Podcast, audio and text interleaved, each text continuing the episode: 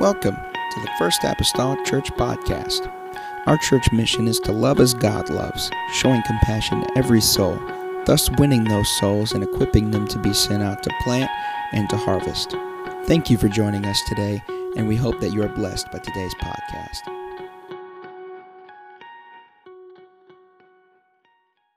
Praise the Lord. I'm going to turn tonight to Joshua chapter 24, and um, then I'll be going to Judges 21. Joshua 24 first, and then Judges 21. I feel like I've got a subject tonight that uh, I believe is very prevalent for our day and for the church. I'm not saying just this church, you understand? I'm saying the church as a whole. Um, I believe needs this tonight. Joshua chapter 24. I want to read verse 15 and 16, then I'm going to drop down to verse 31. And if it seem evil unto you to serve the Lord, choose you this day whom you will serve. For the gods which your fathers served that were on the other side, everybody said the other side of the flood. Oh, glory. Or the gods of the Amorites in whose land you dwell. But as for me and my house, we will serve the Lord. And the people, everybody said, the people answered and said, God forbid that we should forsake the Lord to serve other gods. Drop down to verse 31. And Israel served the Lord all the days of Joshua and all the days of the elders that overlived Joshua, which had known all the works of the Lord that he had done for Israel. Turn to Judges chapter 21, last book of Judges. Chapter 21, and I want to read the last two verses, 24 and 25. Hallelujah. And the children of Israel departed thence at that time, every man to his tribe and to his family. And they went out from thence, every man to his inheritance. Verse 25, very disturbing. In those days there was no king in Israel. Every man did that which was right in his own eyes. Heavenly Father, thank you for the word. I thank you, Lord, for this anointing that I feel flowing through here tonight. Oh, awaken us, God, to the hour that we're living in. The most crucial hour, God, for the church and for the world. There's souls that need to be saved, our families that are lost, some backslidden, God. Oh, help us, oh Lord, tonight. We need to somehow get a hold of them, Lord, before it's too late. Oh, anoint every mind, every spirit. Anoint my lips tonight. God, because without your anointing, it'll only be spoken words. But we need anointing, Lord, that will break, Lord Jesus, the yoke of bondage that would bind people. Lord, set them free in the name of Jesus tonight.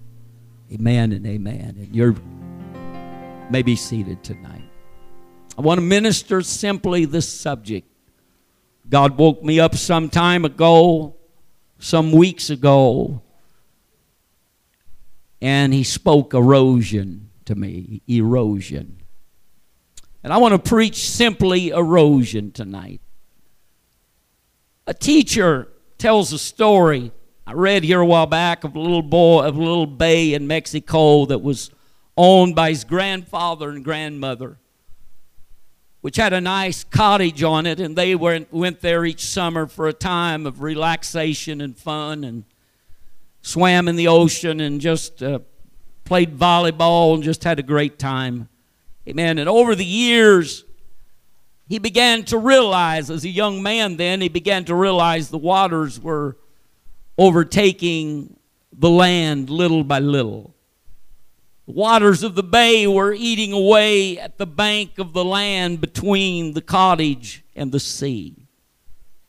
Thanks to the rising and the falling of the tide and a few hurricanes and normal lapping of the waves at the shoreline, chunks of earth were being consumed by the day. No one ever noticed it because it was so slow. Not noticed because it was so slow. One summer, when he was a young lad, he decided that he would go right before they left, and he went down to the brink of the water at the shoreline and he drove a stake very deep in the ground so he could gauge how much ground was lost until they returned the following year.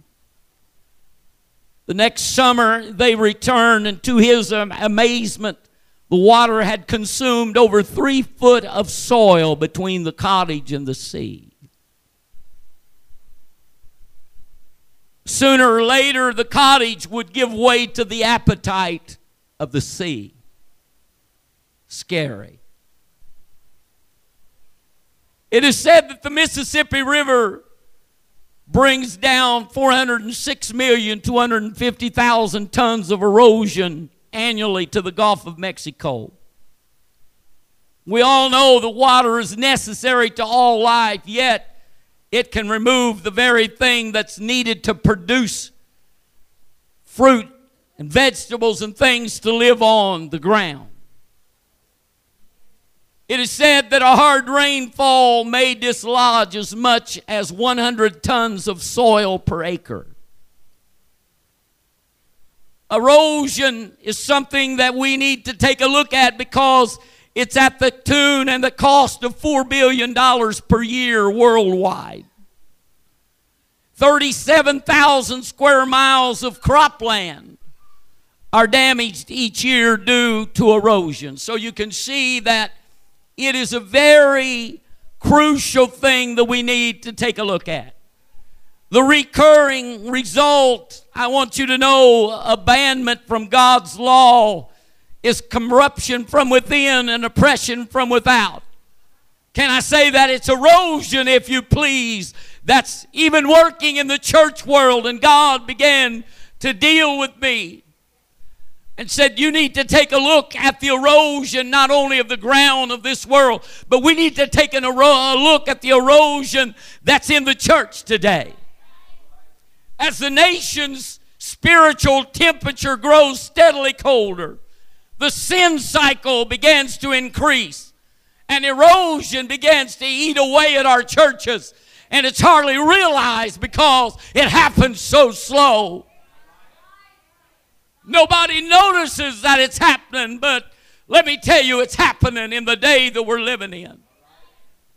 Hallelujah. I'm sorry to say it, but some of our faith has been buried. Grandma McGee is gone. Mama's gone. Grandma Jewel is gone. Sister Betty is gone. Sister Bonnie is gone. Brother Bob Garrett is gone. And I say tonight, who is going to grab a hold of the horns of the altar and hold on to faith that we might keep it? Because we need to keep that which He has committed unto our hands. He's not giving it to the world, but He's giving it to the church to hold on to faith. Oh, glory. Hallelujah. Let me just call you back to scriptures for a while in Judges 2 and 8 through 10. And Joshua, the son of Nun, the servant of the Lord, died, being 110 years old. And they buried him in the border of his, of his in, inheritance in Timnathheres, in the mount of Ephraim on the north side of the hill Gaash. And also, all that generation were gathered unto their fathers. And there arose, everybody said, another generation after them which knew not the Lord, nor yet the works which he had done for Israel. What I want to point to you tonight that I am worried about the generation that we are living in right now. Joshua died. His generation had died. and the faith of Israel was buried, if you please. Notice the fervor of the movement declines. The air of slackness and compromise succeeds. And a generation arises which knew not the Lord, nor yet the works which he had done for Israel. In other words, there was a time period when it seems like that they lost out with God and their fathers did not tell them about what God had done for Israel. I'm worried about our church tonight that we're not passing this word down to our children. I don't want my grandchildren, Brother Mason, to have to look at the archives of history to realize what the apostolic movement is all about. It ought to be in our day. We are still the apostolic movement. We are still the church of the living God. Hallelujah. Hallelujah. Hallelujah. I want them to see what I've seen. Glory. Hallelujah. I want them to remember how God has moved even in our midst. I want you to even remember that even as close as whenever it was, just a night or so ago, when maybe a day or so ago, when we got a request, oh, amen, on the prayer band about, amen, sister, uh, sister, or well, Ethel, Aunt Ethel's granddaughter, which is Sister Nadine's sister. Amen. And this young lady, amen, with lupus has had it ever since she was eight years old. They didn't think she was going to make it through the night the other night. And they called my house and said, Would you ask for prayer? They're not sure she's even going to make it through the night. I, we, I called a pastor. We put it on the prayer band. My wife and I grabbed hands in our living room and we began to pray and i felt a fresh new anointing sweep from my head to my feet and i told my wife something's happening right now there's something going on Oh, come on, church. We need not to have to tell, come on, somebody, we need to tell people about this, but it ought to be seen in our day what God is doing right now, Brother Terry. I shouldn't have to point back 20 years ago what God's done. I ought to see what He's doing right now, this very day. We got a call early the next morning. And Sister Nadine said, Brother McGee, I want you to know that she is breathing and doing well today. They moved her out of ICU and into a regular room. I'm telling you what God can do overnight. What God can do overnight. I want to tell you, He can turn this church into a revival church overnight. We need to realize that it's in God and He can do it. Oh, man, I'm feeling it tonight. Hallelujah. Yeah, I may preach longer than that the game. Who knows? Praise God. I feel him in here. Hallelujah. But I'm worried about a generation that knew not God, nor yet the works that he had done for Israel. I'm worried about my generation that's coming up. I'm worried about my Alexes and, and, and my grandchildren not knowing the presence of God and the healing. I, I want us to remember Sister Christmas with cirrhosis of the liver. Amen. Being doctored for it all the time come through a prayer line in our second church uh, on a Tuesday night. Uh, nothing spectacular, maybe. We just was laying hands on people. A lot of times back then, if people come, we just say before church, we're going to have a prayer line. If you don't feel good, I want you to feel good while I'm preaching. So we just bring them through the line, begin to pray for them. She came through the prayer line that night. The next day, she'd been doctoring for this. She was on medicine and, and she was going to the doctor on the Wednesdays. And, and Wednesday was her doctor's appointment. She went to the doctor, and the doctor said, I don't know what happened, but you no longer have cirrhosis of the liver. It's gone. I'm telling you about a God that's still in the healing business. Even tonight, while I'm speaking, you can be healed and delivered in this house. Oh, clap your hands again.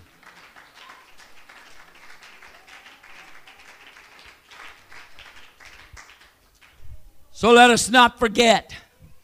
I just give you a couple, but let us not forget what God has done so many times. People have been taken, amen, to the emergency room, going to have emergency surgery. Before the night's over, they're back home. Come on now. I'm telling you what prayer band does. Over the last how many years we've had it forever, I don't know how long. But God has answered prayer through prayers. And we want to pass that down to the church. We want to pass that down to the younger generation that they know that it's happened in this church and it's still happening. It's still going on. Praise the Lord. I'm worried about the generation and I'm worried about our faith of this day because in our day truth has been tainted. I said truth has been tainted.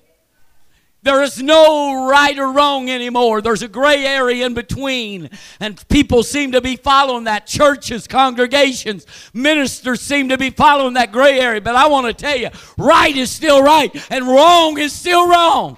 There's no gray area. There's no place to stop. There's no place to straddle the fence. You're either for him or you're against him. Hallelujah.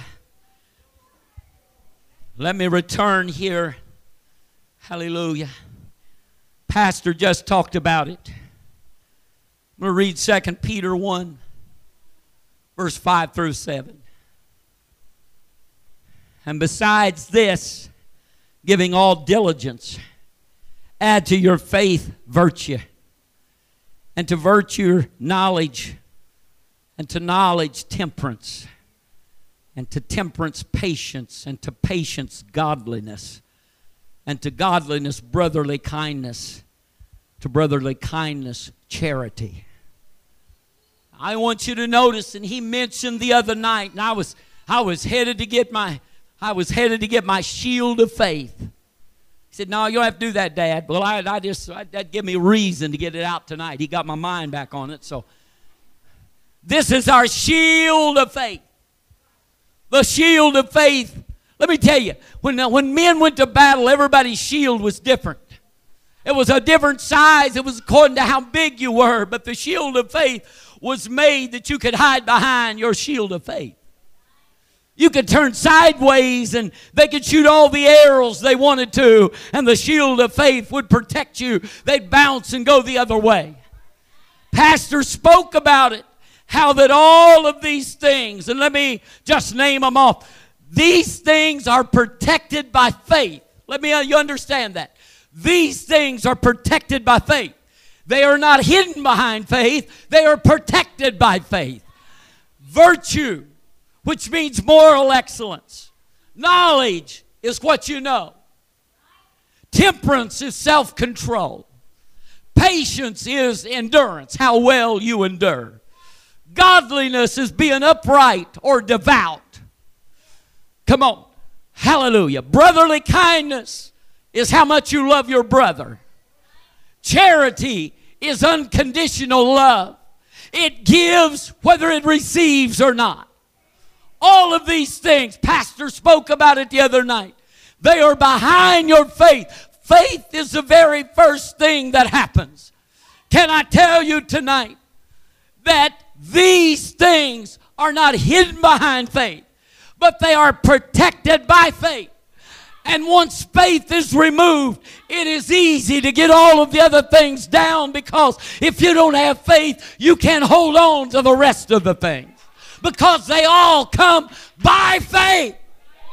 Faith is the one that's on the outside, and everything else is behind faith. I'm worried about the generation that we live in. Did we bury faith when we when we buried grandma and grand come on and, and grandpa grandma Jewel and and and, uh, and brother Bob Garrett and sister Betty? Did we bury it when we buried them, or have we still got it today? Are we still standing on the faith? Have we still got all these qualities that are behind faith? Do we still own them? Are they still ours?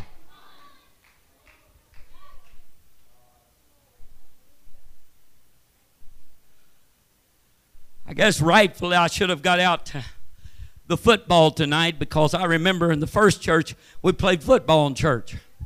Oh, where y'all remember that or not? I brought football to church. Yes, I did. I know, and some of you say, "Yeah, yeah." Well, I didn't feel like carrying a, a bag of hot air back through here tonight. So I left the football at home and just decided to preach. Let me tell you, Exodus 19 and 8. And all the people answered together. Listen to this. Something that we I just read, but here it comes again, even from Exodus. And all the people answered together and said, All that the Lord has spoken, we will do. And Moses returned the words of the people unto the Lord. This was their promise to the Lord at Mount Sinai. Yet a few weeks later, we find them worshiping a golden calf. Don't get quiet on me tonight. If I get down where you live, I hope your toes get sore. Because I'm not going to stop preaching it. Come on, church.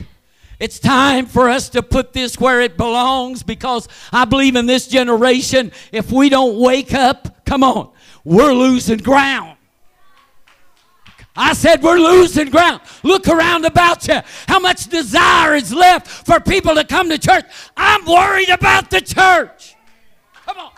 I'm worried about the miracles and the signs and the wonders, Brother Terry, that we have witnessed. I wonder if the generation right now is going to be able to witness those same things. glory. Hallelujah. Somebody say erosion. There is erosion taking place. I don't know. I may preach, I may talk here for a while and then preach five minutes and get out of here. I don't know. Amen. I want you to know Judges is a book of failures. I said Judges is a book of failures. In the very first book, seven out of the 12 tribes had already failed the Lord. And you can read through, and it's just one after another that begins to fail what God had asked them to do. In the first seven, in this first book, seven tribes fall Judah, Benjamin, Joseph, Zebulun, Asher, Naphtali, and Dan. In the very first book. Seven times in the book of Judges, it is said Israel did evil in the sight of the Lord. Judges starts with failure and it ends with failure. Judges 21 25. In those days there was no king in Israel. Every man did which that which was right in his own eyes. Come on, church. I'm sorry, but we're living in a generation that wants to taint truth. Come on, I'm sorry, but we have seen it in the apostolic. I'm sorry to say it, but we're seeing it in the apostolic movement, the same as all the other churches. That there are apostolic ministries that grew up on this. They cut their teeth on it for generations before. Their fathers, their parents, there were people, pastors and ministers, and they have failed from the truth. Truth has been tainted. Now, what used to be, come on, what used to have to be is now no longer the. Come on, how can you construe the Bible and make it say any different than it did 50, 60, 70 years ago when God said, I don't change. I'm the same yesterday, today, and forever. There is no shadow of turning to me, no variableness at all in me. How can we change something that was written some 2,000 years ago?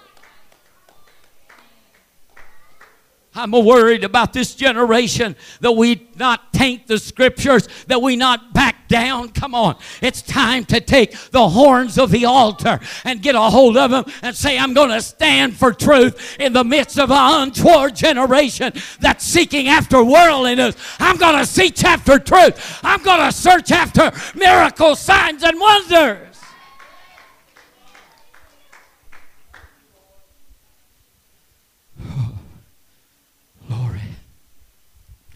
Glory.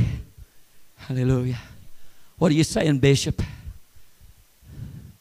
I'm saying we need to tell our children of the miracles and the signs and the wonders in our day, and we need to teach them the Word of God.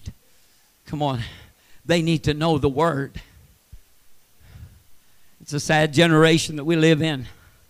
Well, we're living in a generation, if we're not careful, that us adults don't even know the Word of God. Come on. It's a sad thing when somebody asks you a question and you can't get it together. You've been in church for 10, 20 years. Come on, where, where is your love for the Word of God?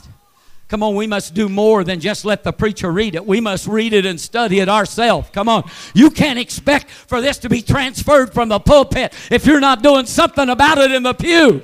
Come on, church. We got to do something about us. We got to work out our own salvation with fear and trembling. I've got to realize that I'm a minister of the gospel. Oh, you say, well, I'm not a minister. Yes, you are. Every time you walk out these doors, you're a minister to whoever you're around. I'm sorry, but you have got a job to spread and witness this testimony.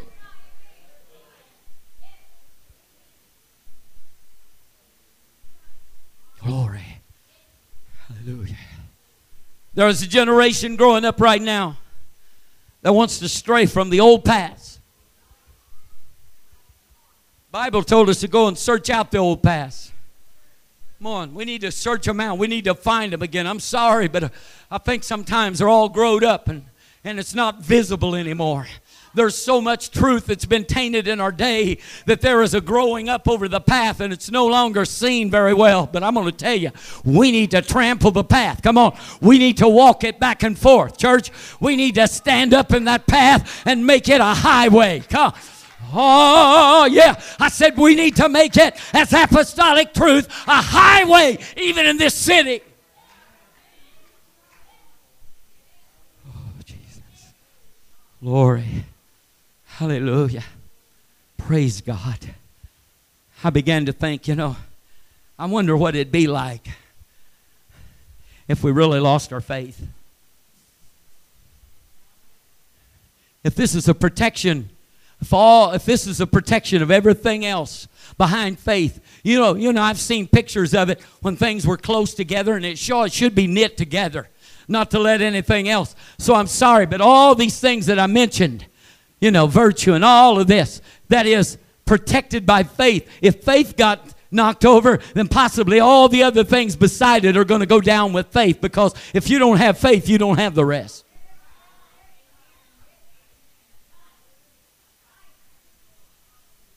God, come on, church. Don't take me negative tonight. I'm preaching a positive message. We need to get our faith and we need to stand it up and we need to stand behind it. Let nobody take it. Come on.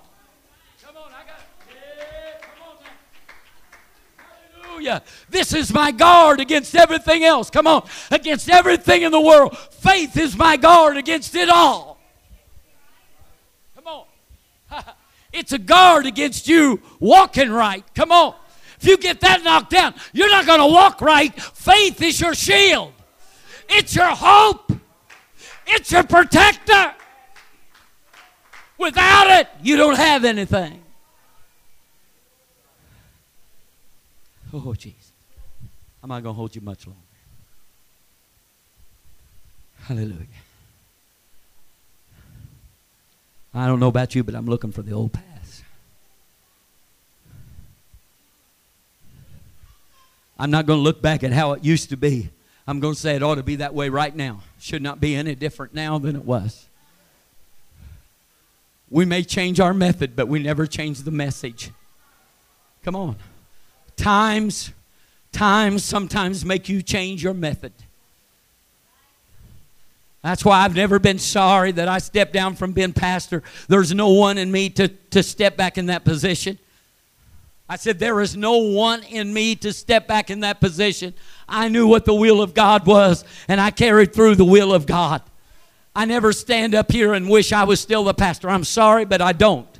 That's the way it's supposed to be. When you pass it down, it ought to be passed down to the next generation.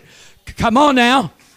Come on. And if you got used to my ways and you think things ain't going to change, it's going to change. It's another generation. The Word of God is not going to change, but the method to reach people may have, and it will change. It will have to change to reach this generation.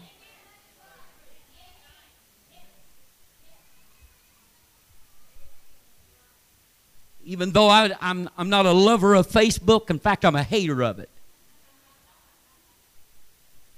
I think there is too much gossip that goes on on Facebook. And if I don't have it, I can't gossip it. And I'd rather not know it Come on.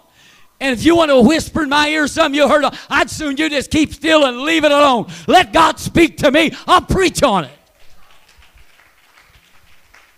Yes, sir. I don't want nothing to tear me down. Give me something to build me up. Tell me about somebody receiving their miracle. Tell me about somebody receiving their deliverance in the service. That's what I want to hear. That's what I want to see. If telling something on Facebook don't glorify God, then you need to quit being on it.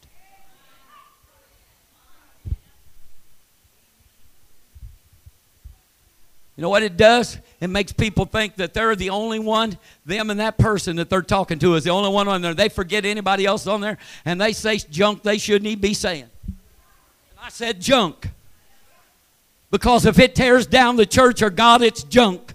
If it's building up the kingdom of God, then thank God. Go ahead. Preach on there. Do what you can to win souls. Do what you can to keep in touch and to win a sinner. That's all right. But quit the gossip.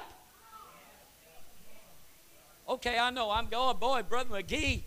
That's all right. I'm bishop. I can do that. And you'll have to smile and keep on smiling. Because I've done this for 20 some years. And if you think I'm backing down now, honey, no, no, no, no, no, no, no, no.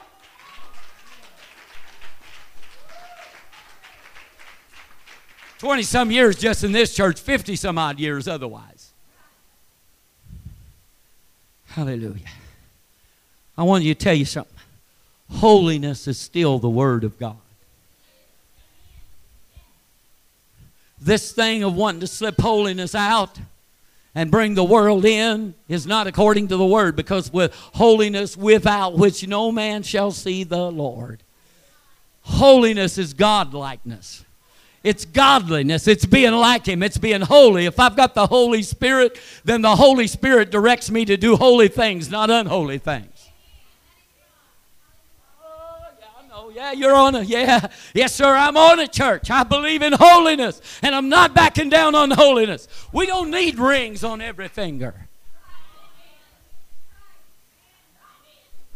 I understand your wedding ring, it stands for something, but we don't need them on every finger. I, I don't need them on my toes. I don't need them in my, yeah.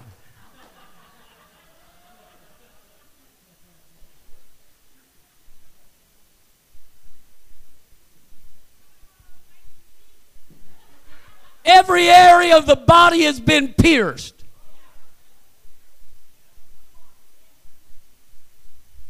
I wish we would pierce the altar with the tears that fell from our eyes, praying for unsaved families and loved ones and sickness. Come on, those in the hospitals that we can see healing in the church. Oh, yeah. Whew. Man, Brother McGee, preach it, Lord. Oh, yeah, preach it. Come on, our dress needs to be modest, men and women. Come on, women, girls, I don't need to see your panty line. Young men, I don't need your pants so, come on, so tight that I can tell you got a half a dollar in your back pocket.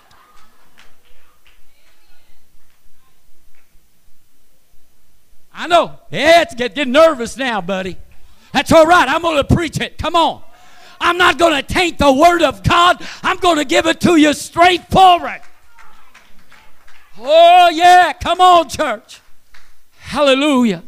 The Word does not change. We've let it all creep in. And the things that the world uses to impress people.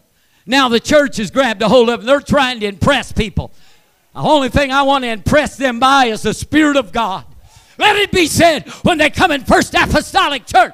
I don't know what it is, but there's a Spirit of God in that place. Let us impress them with Jesus. Glory. By the way, I want to say, men, you can wear them too sloppy as same as you can tight. If you got to have bungee cords to keep them up, they ought to come off.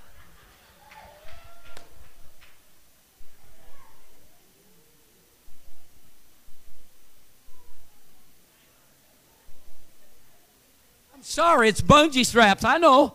Hey, the power plant used bungee cord, Brother Mike. You can pull it down and it's got elastic and it'll pop back up. They'd be in trouble if they didn't pop back up. And all they do it for is attention. A lot of the things that are done in the world are done for attention. So Moses said, I'm going to take your intention grabbers. They're all in this golden calf, so I'm just going to grind it up and make you drink a little bit of this. And you don't find where they had all that after that. Come on, come on, church. I know it's getting quiet in here, but I, am used to preaching when it's quiet. I still go ahead and I'm going to preach it anyway. Come on, church. I see erosion taking place in the church, and it's bothering me.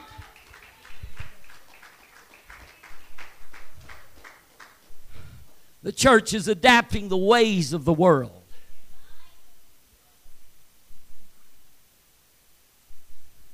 There is erosion in the apostolic movement. And it's happening right now. And I'm going to close in just a little bit. But there is something that I want to grab before I close. The story that I told at the beginning, what began to worry this young man, is because the space between the sea and the cottage began to eat away. What's worrying me is we're losing space. The space between us and the world keeps getting closer. I don't know about you, but I think the more space we have between us and the world, the more God we have, and the less worldliness we have. But the closer the world gets to the church, the more worldly the church becomes, and the less of God we feel and show and know. I'm sorry. We need, come on, a revival. We need to fix the erosion that's in the church.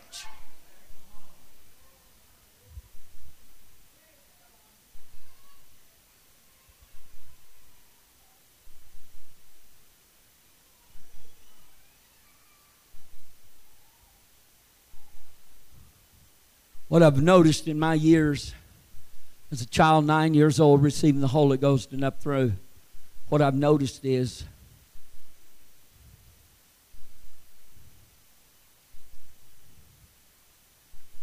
that the dresses and the pants keep getting shorter and the necklines keeps going down. Before long they'll meet and there won't be nothing left.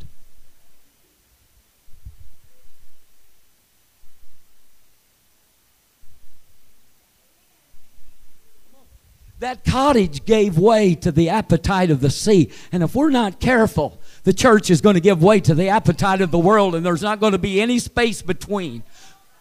Come on. Have you buried your faith, or you still got it standing and said, I'm standing behind my faith and I'm not going to give up on my family, on revival. I'm still believing it. I'm still going to stand on the promise of revival for this church. I'm still going to be a part of this church.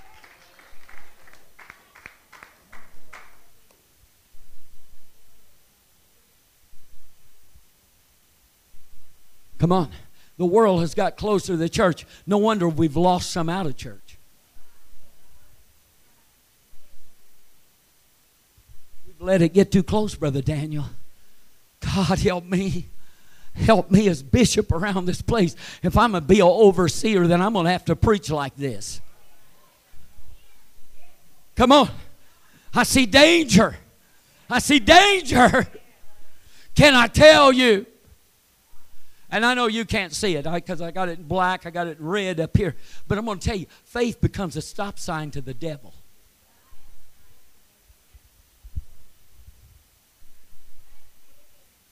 He don't mess with faith because he knows that and it's got faith up. It's got all the other things backing it. yeah, because come on now. This deal comes as one. He sees virtue, he sees knowledge. Come on. He sees temperance, patience, godliness, brotherly kindness, and charity. He sees all of these things that are wrapped up behind faith. And he thought if I could just get through their faith, if I could just say that, you know, maybe God didn't really want me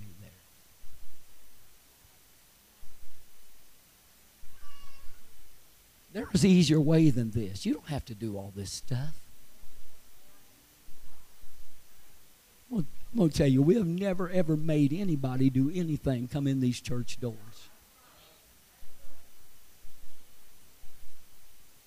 I have, even when I was pastor, I've had people come say, Well, you're the one that makes the people wear this and that. I said, No, sir, I don't do that. They do it there. I cannot make anybody do anything. I can't even make people live for God. If I could, I'd be out here making everybody I'd have my whip out.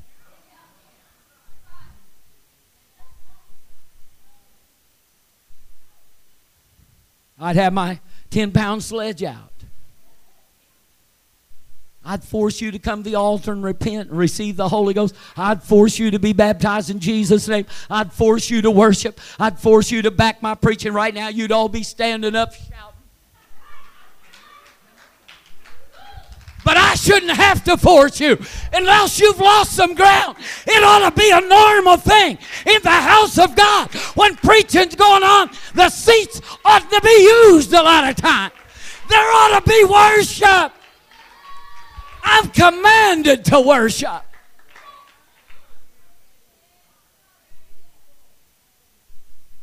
Oh, bless God. I wish y'all get us some padded pews.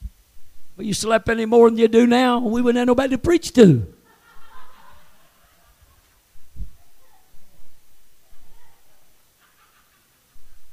I said that with a smile on my face.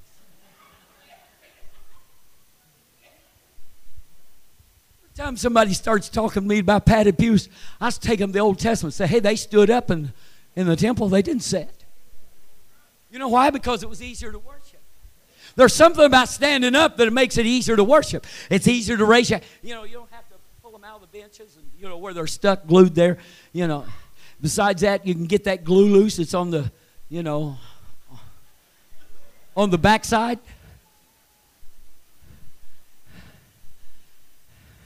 Sometimes I want to put oil on the pews. Everybody get up then. I'd like to give every, every pew a complete anointing, a pint of oil. And then when you sit down and you start slipping, oh, dirty. No, it's going to get something clean. We need clean worship. Come on. I'm sorry. I, I don't, I don't want to have to get up and carry this thing through and just say, well, bless God, I'm going to worship tonight and I'm just doing it. Come on, I want to feel what I'm doing. I don't know about you. I'm tired of it. I'm sorry, but I'm wanting the space between us and the world to be spread out.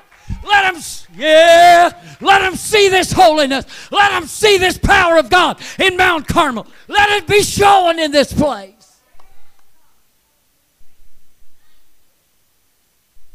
I'm closing.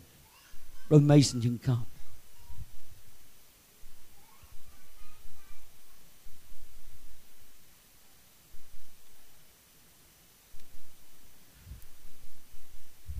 I want you to look back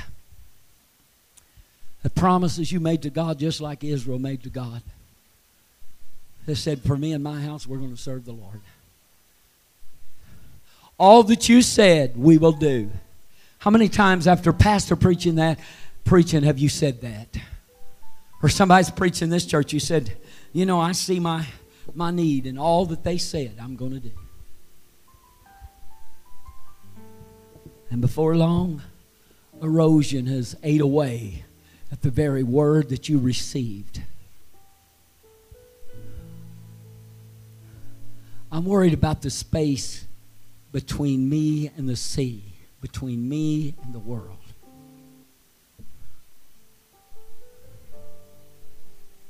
Is our appetite for the world going to wipe that space out between the world and us? Or are we going to spread it out? Let us stand.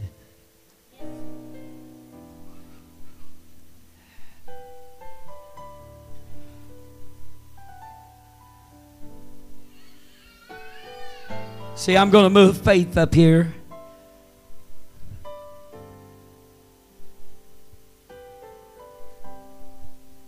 we have just had a very serious meeting in our leadership before church.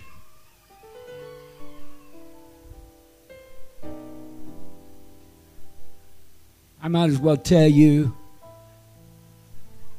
that I'm worried about people that are afraid of the altar. Brother Cox, the very place where I first met him, I should not be afraid of. But the reason is, is because there is a false truth that has went forth from some time now that the altar is a place for sinners. Yet the first man that built an altar was not a sinner. He was a follower of God. And I'm worried about a church that erosion has ate away so much at us that the altar is no longer our friend. In fact, we're so afraid of it when somebody else comes that's not a part of our church. If we're not careful, they are knelt there by themselves, and we, without compassion, stand and watch them. Let me under me. Let me. I know I'm, I'm, I'm, I'm zeroing in on this because I want you to get the picture. Brother Bob Garrett died. I want to tell you something right now. I want this to sink into this church. I've preached this ever since I've been here. I've been in this church as pastor and bishop. That we are a family. Everybody said family. We're brothers and sisters in the Lord. So I'm going to tell you when one of you die, part of my family died. Now I'm going to bring it closer to home. When one of your family comes to the altar, that's one of my family.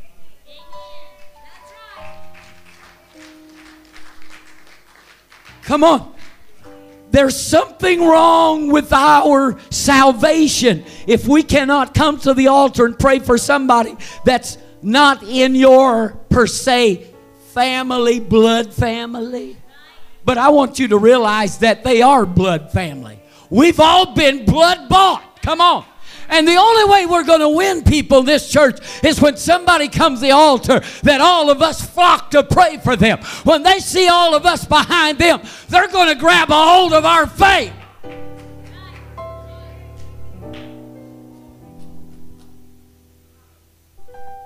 So when one of the family dies, we show up to whatever we can to their funeral or their visitations. If not, then I'm not sure they're a part of your family.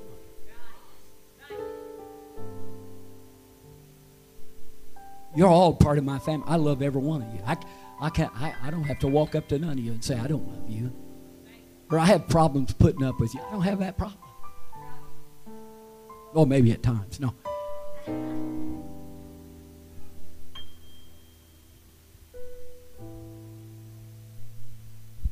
Only when you want to stay home and watch when I'm preaching and I've got a problem. We're going to have to sit down and have a little talk. It's not that I'm more important, but God's more important. Come on. I, I, don't let this space spread out. But come on, let this space spread out between us and the world. Don't don't let up, don't let the world come on keep taking part of the church. I've watched it as it took over the whole church and the pastor too. We're all susceptible to that. But if we'll keep faith standing, we can win. Hallelujah. Tonight, I don't want you all to be afraid of this altar. It ought to be a thing that when we have a, when we have when it comes to altar service, all of us ought to be there. This is where we first found him. How do you think we're going to get others here if we don't ever come? How do you think they feel if they don't ever see you at the altar? People comes in the door say, "Well, they don't go to the altar, so why should I?" Are you special? You know God that well? I don't know about you, but I got to repent every day. I'm I still got things I'm getting rid of. I'm like I'm a Paul. I'm a Paul. I die daily. Come on. Yes, sir. Come on, we're still striving, church. I haven't made it. There's no wings. I had my wife check the other day. No wings on my back yet. I'm hoping I'll have her check in the morning. How much space is there between you and the world? This altar's open. I want. Yeah, that's good. Just keep coming. Just, just keep emptying the pews. That's where it ought to be. Come on, this is a. This Thank you for listening. If you would like more information about our services and activities, you can find us on Facebook, Instagram, and Twitter with the username FACMC. Again, that's FACMC. Thank you and have a blessed day.